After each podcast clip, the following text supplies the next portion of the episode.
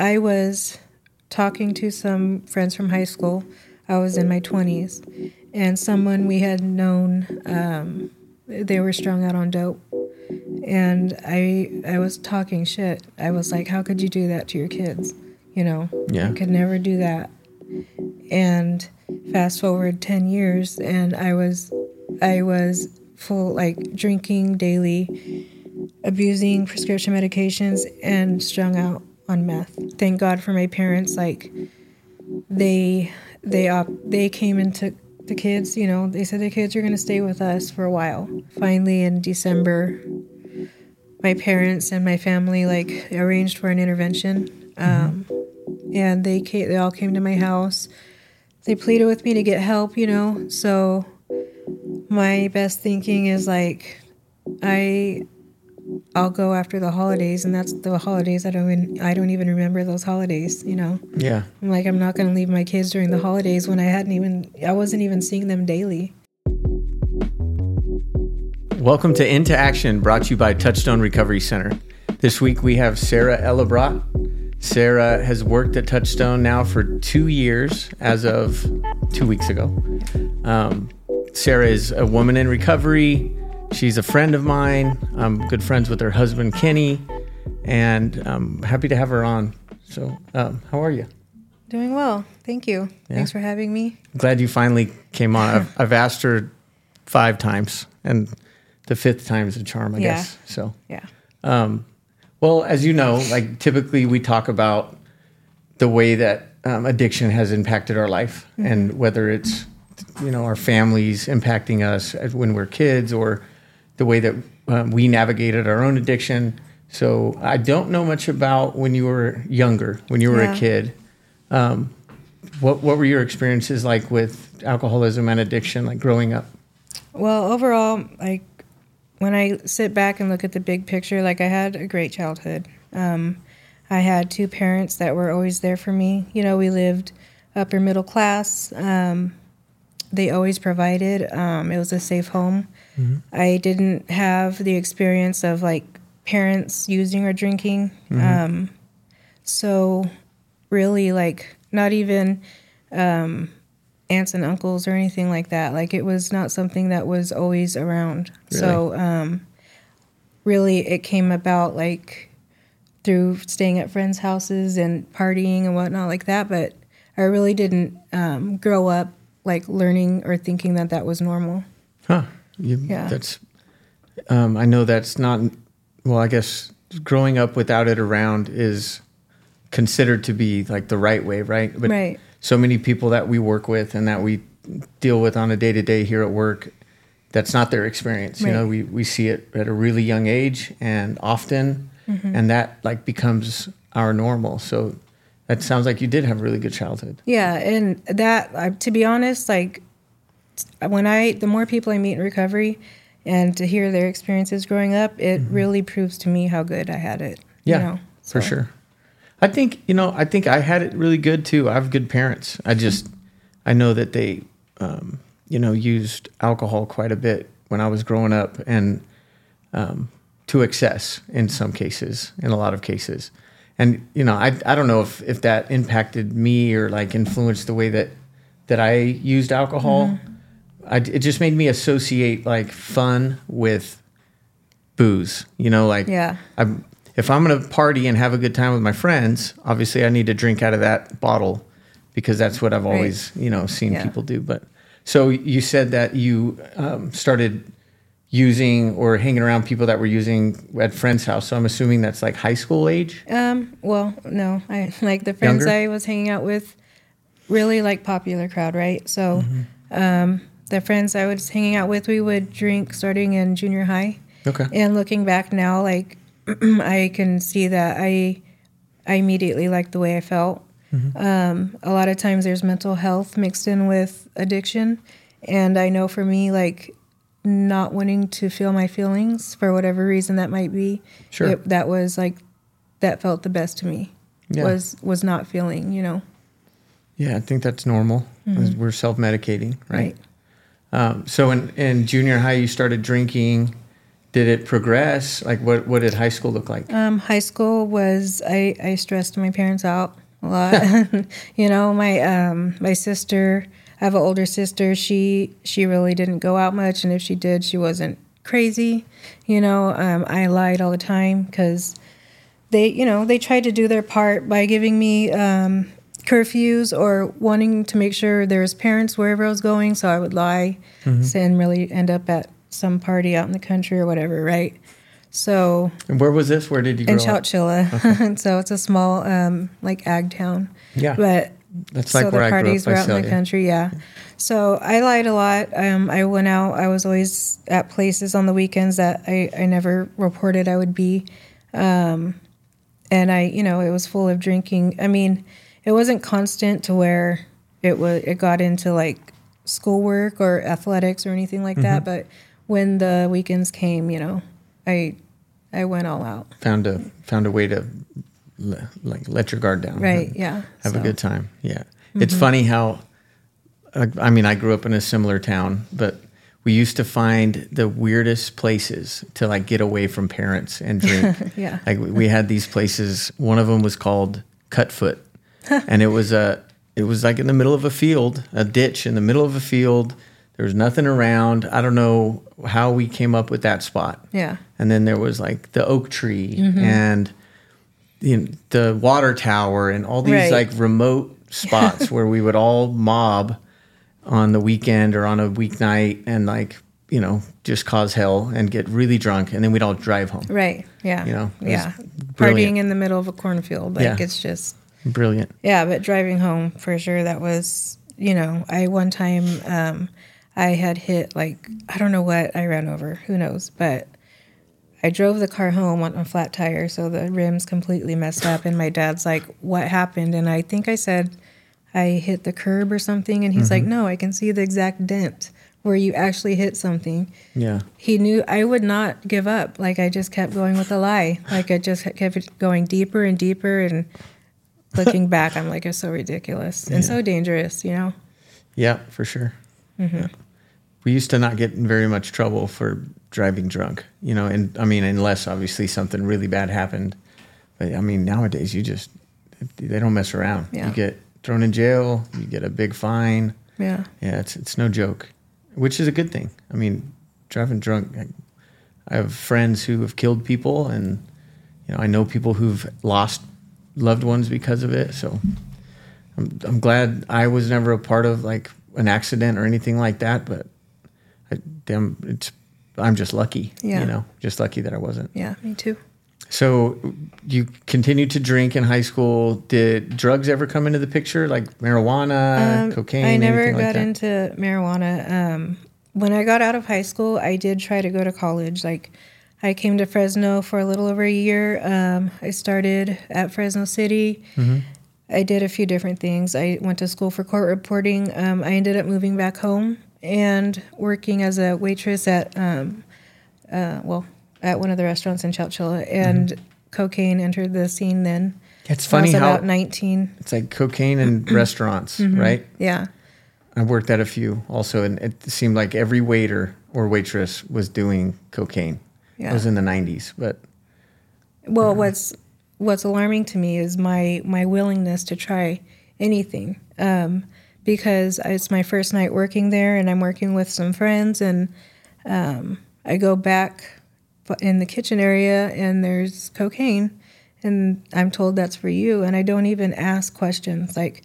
Who did it come from? Yeah. What is it? like anything, you know. Yeah. I'm just I just do it, and um, you know, I really enjoyed the feeling from it. So yep. it became uh, so my my pride and ego like when i got into my addiction it almost killed me but it also inhibited me from being willing to ask people for drugs like i didn't want to be the person that was asking for drugs so hmm. i only did drugs when it was around but when i was at work it was around a lot Yeah. so you know So did it become like a daily habit at that time when you were? So I'm assuming you were 19, 20. Um, Right. You're yeah. working. So it was like four to five days a week. Anytime I was working, so four to 5 Mm-hmm. days a week. Um, I was dating someone that hated hated it, hated drugs in general. Mm-hmm. Um, So you hit it. yeah, I'm like I'm not high, you know, I'm so high. Yeah. but yeah, It's not I- I easy to hard. It, it's not um, easy to hide stimulants. Yeah, no, I didn't know that. Yeah. But um, yeah, it just I I lost a lot of weight. You know, um, I could have. I didn't. It didn't take me to my bottom. Like I could have gone south really fast, and um, I ended up about a year into that. I got pregnant with my daughter. Oh, So, um, like being a mom and and you know, I did things a little backwards. I you know, I had the dream of marriage and successful like home life and stuff like that, but I I got pregnant with my daughter and being a mom was very important to me. sure. A lot of times I see an addiction like certain certain things that are very important to us, like that can be a band-aid for a certain amount of time. Yeah. But you know, if the addiction it goes untreated, it'll it usually comes back. Sure. You know. So um being a mom and raising my kids, that really I stayed put. Like I, I was not drinking. I would drink like maybe a couple times a year, um, but no no drinking or no uh, drugging or anything like that um, for about seven years. Okay. I did well. Got it. So Yeah. when you were when you were using cocaine, like before you got pregnant, did you typically drink with it, or was Yeah, for sure. It started with alcohol. Always, you know. yeah, Yeah. They always go hand in hand. It Yeah. seems like like Juan was on last month, and I know I could relate to his story a lot because he he said pretty much every time he would drink, then he'd start doing cocaine, and Yeah. yeah. It, I, I never really separated the the two when I was using either. Mm-hmm. If I was drinking, I'd usually do some type of stimulant. It was usually cocaine. Right. But- Yeah. And it, you know, you let your guard down. Yeah, But for sure. One of the best metaphors I have for that is um, I remember going out with my girlfriends. It's wintertime, and they're like, "You're why are you going to wear a tank top? It's freezing." I said, "I'm going to be drunk. I won't even feel how cold I am." it's the same thing. Like you know, that's when we start asking for drugs. Yep. We don't care because we're Yeah, we start calling the person we promised we'd never call again. right. Yeah. yeah. So you went seven years without using, um, just occasionally drinking, just being a mom. Mm-hmm. Yeah.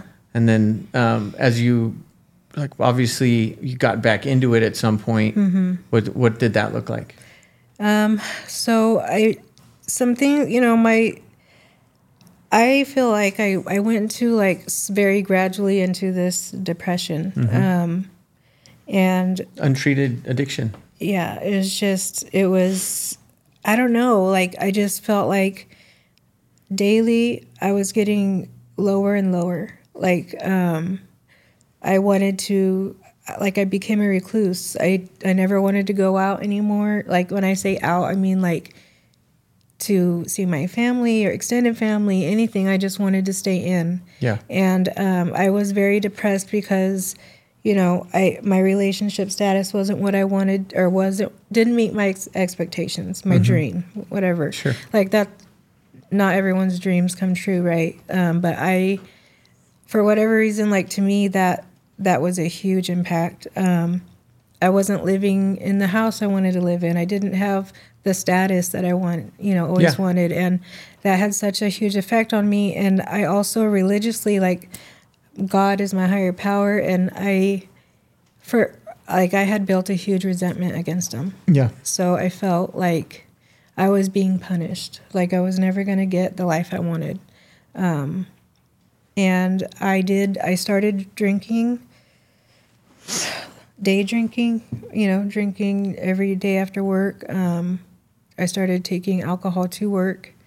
That's, I worked at a state prison, so that's a felony, you know. Um, and then I, I went to a doctor, got prescribed um, anxiety medication. Xanax or Yeah. something like that. Mm-hmm. Yeah. So I quickly started mixing the two. That's blackout Yeah. medicine. Yeah. Yeah. There's, I regret it, but there's like, there's a Christmas that I don't even remember. I don't know what I got my kids for Christmas. I'm sure my parents saved the day, Mm-hmm. you know, and handled it, but I don't, I do not remember Christmas of 2018. I don't, I just don't. Well, you're not the only one. And I know during the holidays, um, the holidays are coming up for us, and during the holidays it was like one of the worst times of the year for me because you know, I you had to pretend, and I had to pretend like I had my shit together, and I Mm-hmm. Right. didn't for a long time. Yeah. And then, you know, it was tough to have. It was tough to go those few weeks away from either work or school or whatever we were doing at that time, because I mean, for me, like I was away from my connect, Mm-hmm. and it was hard for me to get what I needed to Right. stay well, and like those were really rough, rough times. The holiday season, and Yeah. usually um, a lot of for a lot of people, this was Mm. true for me before I got into like opiates. Was like you know all your buddies come home from from wherever they live now, you know from out of town or from college, and we'd all go get just blackout drunk at the bars and get into all kinds of trouble. Mm-hmm. Yeah. the holidays were. I, that's I think that's probably when I got myself in the most trouble Yeah. Is like Thanksgiving and Christmas. Yeah. Yeah. It's oft, it's common for a lot of people, um, especially the small towns for some reason. yeah. Yeah. Um, We were a bunch of hicks. We like, we like to go get drunk. I remember I was I was just sharing with someone that um, I was talking to some friends from high school. I was in my twenties, and someone we had known um, they were strung out on dope, and I I was talking shit. I was like, "How could you do that to your kids?" You know, Yeah. I could never do that. And fast forward ten years, and I was I was full like drinking daily abusing prescription medications and strung out on meth. Yeah. Um, I used meth daily for two years. Every um, day. Mm-hmm. Um, I started at age 30, I think, or 31. And it took me, I mean, to me, that's fast. It took me down fast. Yeah, for sure. Um, That's- two years. It's does. not, you know, I um, thank God for my parents. Like, they, they, op- they came and took the kids, you know, they said the kids are going to stay with us for a while. Mm-hmm. Um, and f- I'm just like, you know, I tried to put up a fight because I'm in denial that I'm a drug addict or Sure. that it's that bad. And um, I isolated in my house by myself for like two months, it seems like. I think for maybe like the end of October all the way up to early December. Did you, were you Um, working? I was, well, I kept calling in. So Okay. um, I still had my job at the prison, but I, w- I was calling in more than I was showing up. Um, so that's uh, that's when I was like really bad. I just I wouldn't even leave my house, you know. Um, finally, in December, my parents and my family like arranged for an intervention, um, and they came, they all came to my house. They pleaded with me to get help, you know. So my best thinking is like I I'll go after the holidays, and that's the holidays. I don't even, I don't even remember those holidays. You know, Yeah. I'm like I'm not going to leave my kids during the holidays when I hadn't even I wasn't even seeing them daily. Yeah. It's know? hard to accept. Um, I mean, I think our, all of us, our first reaction when someone says you need to go get help is, F you. Yeah. You know, I'm fine. Well, so in my sick mind, like I know during those couple of months that I isolated, um, I was like, like I said, I had become resentful with God, and I was so mad because no one was coming to help me or check on me. But anytime someone offered me help with my family, I would say, I would say no. Yeah. That's when I say my pride and ego almost killed me. Yeah. Yeah. Like you, you need help. ways. No, I don't. Like get away. You know. Yeah. Yeah. So you ended up going to treatment. Um, In January of nineteen, okay. January of 19. Where'd you go? I went to First Steps for forty five days. Okay. Um, I went for my family and I went to get off the drugs because alcohol wasn't my problem. Yeah. Yeah. I've, we hear that all the time, don't Yeah. we? yeah. Alcohol is not my problem. It's just So- the cocaine or it's just the Right. Mm-hmm. methamphetamines. Yeah. Um, I, it sucks how we have to watch people like learn the hard way on that one. Right. Because, it, I mean, well, some people actually take suggestion and, you know, they, they change the behavior, but the ones that don't, usually the ones that hold on to alcohol, I'm trying to think of someone who, who this doesn't apply to, and I can't. Yeah. But the ones that hold on to it usually end up back. Yeah. They have to, you just know they have to see it for themselves. Yep. Right. Yeah. So you went to First Steps. You were an inpatient for 45 days. Mm-hmm. Oh, that's a long time. That's yeah. that's cool that they were able to keep you that long. Um, well, I you know I did inpatient. I stayed in their house up the hill for 45 days. so So, inpatient Yeah. and PHP. And, Yeah. Yeah. So um, I think once I was actually PHP status, I was just staying in their house up there. Mm-hmm. That was only for like seven days or something. Okay. So, um, that was so when I did learn some things, you know, obviously I, I wasn't ready to stop. Um, but I did learn. It's crazy that I didn't realize this, but I was in group one day and I had finally learned that I, I was putting drugs before my kids. And I was like adamant, like the whole like first 20 days. I'm like, I never did that. I never did that. And then finally this counselor like went face to face with me. I went down this checklist and she's like, Yes, you did. It's literally on the paper. And so that was shocking to me, believe Yeah. it or not. Like, you know. I, I struggle with that too. Like, I, I mean, I didn't have kids when I was in my addiction, and I I think sometimes like because I mean we have a lot a lot of the people that come through Touchstone had they have kids Yeah. and they're struggling with alcohol or drugs or both, and I I always th- think to myself like, you know, if I would have had my kids earlier, mm-hmm.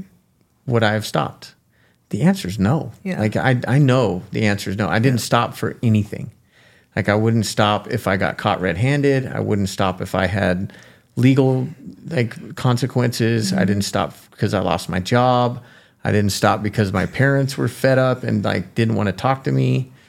There like nothing made me stop. So like I I I understand like because I I sometimes I trick myself and I think I would have stopped. Right. Like I wouldn't do that to my kids. That's bullshit. Right. I, I- when you're in your addiction, you don't you don't Yeah. like you're not trying to neglect your kids. It's just it happens. It's like one of the it's it's one of the effects Yeah, that, that we have in active addiction. Yeah.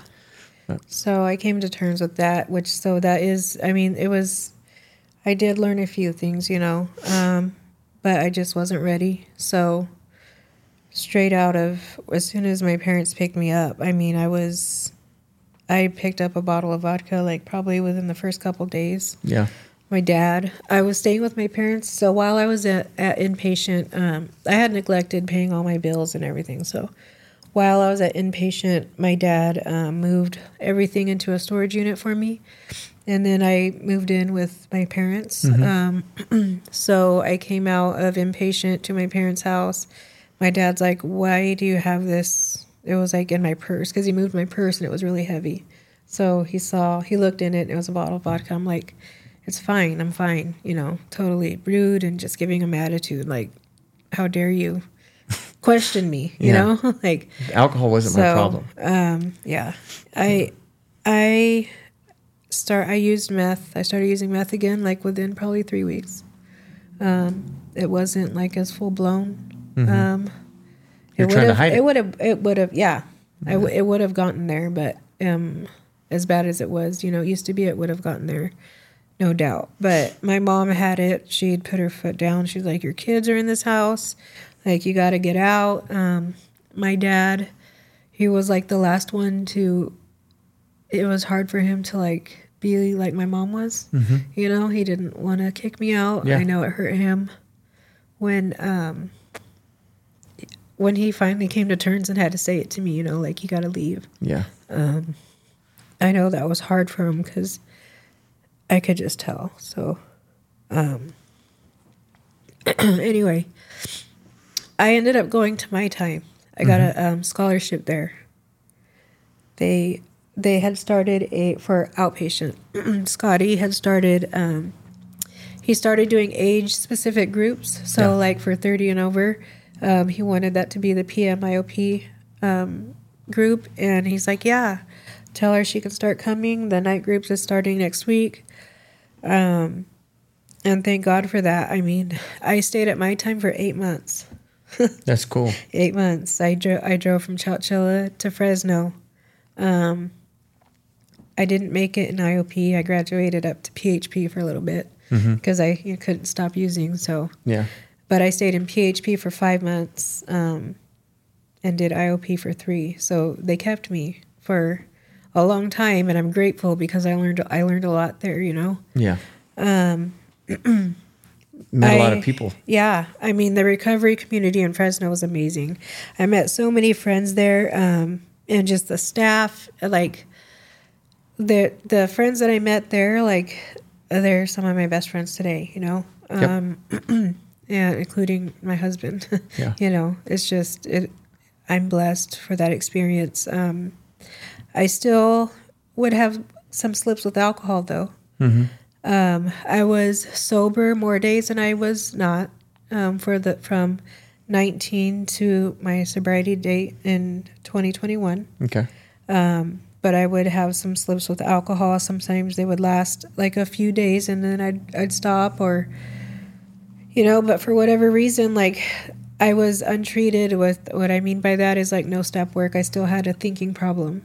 Yeah. Um, my way of thinking was still wrong. I still had these a slew of resentments that like kept me bitter and angry and the way the reason I was where I was in life was because of everybody else's decisions, you know, and Sure. not mine and so um, I just kept every time I got like so uncomfortable in my own head, I would go, you know, buy buy a pint or something, you know yeah.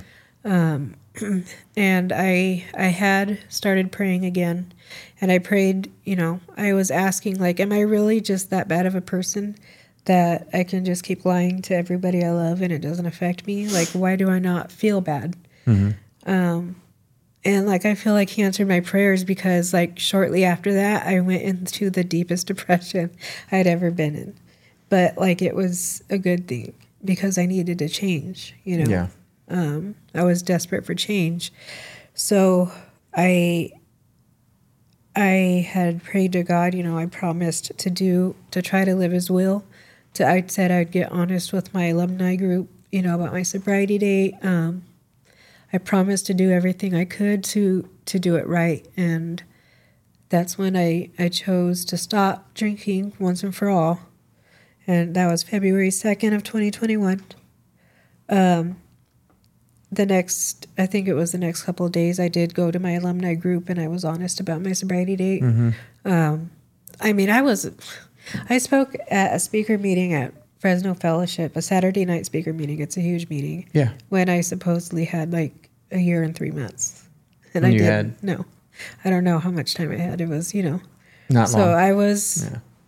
I was a liar I- you know I did that same stuff. Like, you know, I, I think a lot of us do when we first are trying, like, once we started like telling the truth and mm-hmm. admitting, hey, I slipped up, mm-hmm. or like actually telling our sobriety date, that that's when that's when the change actually happens, in my opinion. yeah Like, honesty is a is a big thing for me in my recovery, and that started with like being honest about how weak I was and like how I don't have my shit together mm-hmm. and um, about my the mistakes that I just made. yeah. You know, and I I think that's a big red flag that we see a lot working in treatment is like these little tiny lies, like the little mm-hmm. things. You catch them uh, Right. like all the time. Right.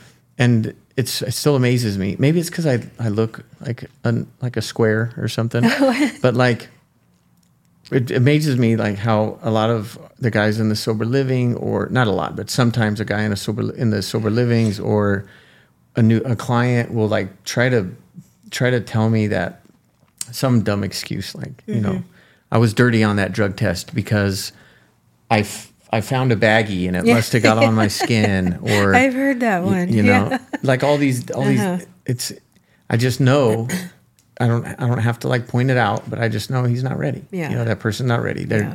they can't be honest yet so you know give them time give pray for them give them some love Mm-hmm. maybe they'll they'll be ready in a week or two yeah you know Yeah. but yeah that was i was going to ask you that when you when you said you were um, going to meetings but you still kind of had a slip Yeah. every now and again I i was, was going to ask if you admitted it yeah no well, once you did, it seems like it's worked out pretty damn well.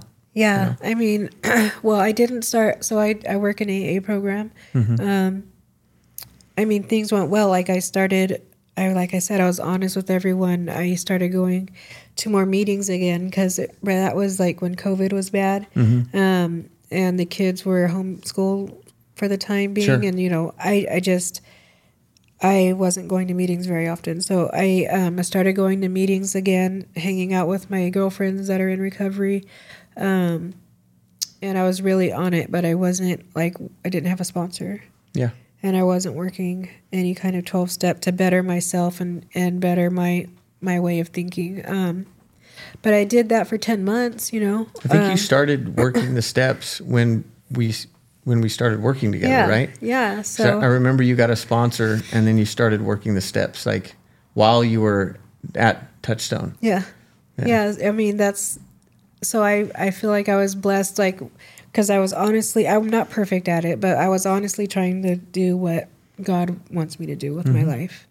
Um, so that guided me. I felt, I feel like I was actually guided to be where I was at that time. Like, you know, meeting all of you and meeting Alan, who suggested my sponsor. I, I had no idea who she was, but Alan had known a little bit about me and he knew Gina very well. Sure. So um, he suggested that I call her. Um, so this is 10 months, 10 mi- months into my sobriety Yeah.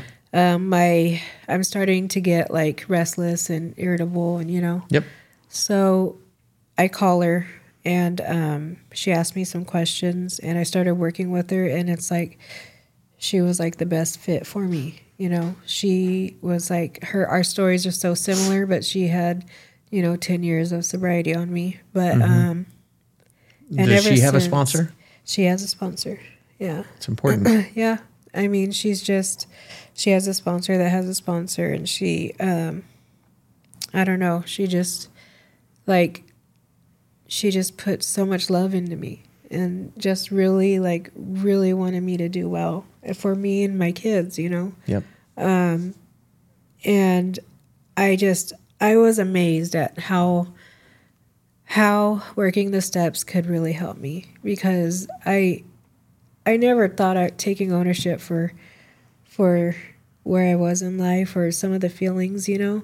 Um, I never even knew that I didn't have to feel the way I was feeling. Like I didn't realize holding on to really old resentments was gonna, you know, bring me down later on into my adulthood, you know. Yeah. Lear- It- learning to live in acceptance too is just it's a it's a whole new level of like happiness. Sure. I think it's it's um really how do I say this without getting myself in trouble? when you work a program and like you've gone through the steps and you like live it, like you you are in a program of recovery, um, specifically the twelve step program, like I think we communicate differently and then like we're able to take ownership of like our side of the street pretty mm-hmm. quickly you know and i mean uh, sometimes it takes longer than than it should mm-hmm. but usually we get there and we're like you know what? I did this wrong. And during that interaction that we just had i i messed up and this is why and you know talking to someone that that like takes ownership of their mistakes. Mm-hmm. It's it's like it's a relief man. Yeah, especially like in a work environment where you know sometimes people are pretty opinionated and we have like you know we have an agenda and we have things that we need to get done. But like just just working with a bunch of people i think that's why we do such a good job here of like we all we just don't have staff turnover and we we all Yeah. show up to work every day and we care and it's because we're the vast majority of us over 90% of us are working a program Yeah. you know? And it, it just makes it that much easier to, co- to communicate. When a person isn't it's the conversation's different you know? It, Uh-huh. it changes. Um, and then i like what you said about like acceptance. I also feel like uh, in addition to that like gratitude like just being coming from a place of gratitude and knowing like all the things that we have today that we should be thankful for. Like Right. those are important things. Yeah. like and all these wants that we have like i want this i want that. That's that's just getting in the way you know? Yeah. i don't know. I, a lot of times i just feel like having gratitude is really important. And at least for me um, it kind of checks me sometimes because I'll, I'll start having all these wants and needs and ambitions, and then I just remember, dude, just remember how bad you had it. Right. Like, Yeah. you should be happy right now. Yeah, I um when I first so that when I first got sober, it was February of 2021. Um, I was still feeling kind of shitty, like down in the dumps. Um, still kind of irritable, but feeling positive for the change that I knew was going to happen. You Sure. know, um, when I was thinking one day, or maybe I read something, I don't know, but all I know is that I was like, I should be grateful that I, sh- oh, I know, I was applying for jobs everywhere and I couldn't get one. So I was just like really down in the dumps. And I was like, I should be grateful. Like my parents, I'm living at their house, but they, they don't have to let me live there, you know? Um, they're not asking me for money. Like, I should be grateful. I have so many things. I'm not, I know I want a job. I, I want to be um, a productive member of society, but it's just not my time right now, you know? Sure. So I, when I started um, having like an attitude of gratitude, um, I don't know, it just got better for me. And you probably got a job shortly thereafter, I would think. Um, it took some time, but I, well, I started like part time driving for Touchstone like a few months later. So Yeah, I remember. yeah, I remember that. You were our first official driver, I think. and Yeah. cramming um, like four full size men in my little Chevy Cruze. That was funny. Yeah. I don't yeah, I think we'd probably get in trouble for that these days. Um, now we are about to hire our fourth. You started a trend. Mm-hmm. That's great. Um, so, I mean, you've already mentioned, but I, usually I, I like to hear like how you stay sober today. You've you've kind of told us like you work a program, you go to meetings, you have a sponsor. Um, how else do you stay sober? Like, is there anything else that you have in your routine that is like essential? Well, I would say I just want to say that it's easy, like especially a parent with no matter what age their their kids are, you can get busy with the life, you know, the life responsibilities that can potentially take you away from um, your recovery. That that also needs to have attention daily, if not Sure. multiple times a day. So if I ever get taken away from going to meetings, if my meeting attendance gets low for like a couple weeks straight, I feel it. I just I I can get into being discontent and irritable again, you know, Yeah. because I still have an al- alcoholic brain. Um, and I get reminded like Sarah, you you still need meetings. Like you still need to go see your recovery community and hear um, in the meetings, or tell the newcomer why you're there, or hear from the newcomer why you don't want to go back to that spot. You know. So um, I I do have to stay connected. I- I feel like for me, I'm lucky because I working here, like working here only and not working a program that won't do it for me Yeah, me neither. but working here helps um, because my coworkers, like you said, we're you guys are working in recovery too. You have your twelve step program. Um, like you guys are my friends, um, so it's it's just I feel like God like surrounded me with with like this recovery bubble. Sure. you know, where Yeah. I can I can I can get my um, my fill almost every day. You know, um, if I feel like it's I need more, you know, I do what I can. Like we, when I say we, I mean me and Kenny. Like we'll speak whenever we've been asked. You know, Mm-hmm. um, that helps too. Like sharing how bad it was, um, so that I don't forget. Um, Yep. yeah, I just do what I can. Okay. You know. Yeah. Um, what would you, what advice would you give to someone who is looking for a change, like and is stuck in their addiction? Um, so I feel like a lot of the excuses, or not excuses, that, but reasons that someone. My dad used to tell me there's no difference between a reason and an excuse. Oh, okay. Well, so it just sounded do it. better. That's what he said. well, a lot of reasons I've heard for, um, like saying I can't, you know, I can't commit to that, or you know, I can't make this change because it's usually something with their home life or home responsibilities. yeah. Um, Other priorities. Yeah. So, but there's a chapter in the AA book that anyone can relate to no matter what program you work and it's the the family afterwards um, and in that chapter it talks about how our families might you know they're not going to understand why they've been waiting for us to get sober. And now that we're sober we're spending less time at home and more time with our new family which is our recovery community you know? Um, but the reason for that is because we have to. Like we have to stay connected to our our recovery um, and spend more time there or otherwise we'll go back to drinking. Sure. So I feel like if everybody read that and understood it, or read it to their family members and they understood it, then the support would be there, you know. And a lot of the reasons we have for not committing to change mm-hmm. could really just not not Yeah. be an issue. Yeah, it's a good point. It's like a vicious circle. You know, a lot of people won't commit to detox or residential or even therapy, like because they don't. I can't do that. I have. I have to watch my my kid, Right. or I have a dog, or you know, my my mom Yeah. needs my help. At, at she's she's ninety and she needs my help, and Right. um, I always think like you're no good to them right now. You're no Right. Mm-hmm. good to them. As a matter of fact, you're probably harmful to them. Yeah. Like I know I was, Right. you know, when I was sure. running amok. No one wanted to be around me. Mm-hmm. Hell, I, I didn't even want to be around me. you Right. know?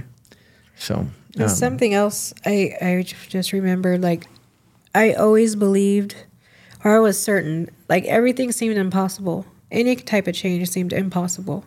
It was impossible for me to get out of the, like, wanting drugs or w- not wanting to feel my feelings. Um, it was impossible for me to have the a happy life that I, you know, that I wanted. Um, it was impossible for me to like be a woman of God. Like it was just all of that seemed impossible. Like I had already ruined it all. Um, and now that I'm in recovery and I just nothing feels impossible. Like yeah, whatever battles I have, like I can voice it to those that I have in my life and like I don't go through anything alone anymore. yep, yeah. We don't have to. Mm-hmm. Well, thank you for being on this this month. Um, I'm glad you finally came on. Me You have a really touching story, and uh, I know I've told you this before, but like the family here would not even be close to the same without you, and we love you. you. Thank you, Nolan. Thanks, Sarah.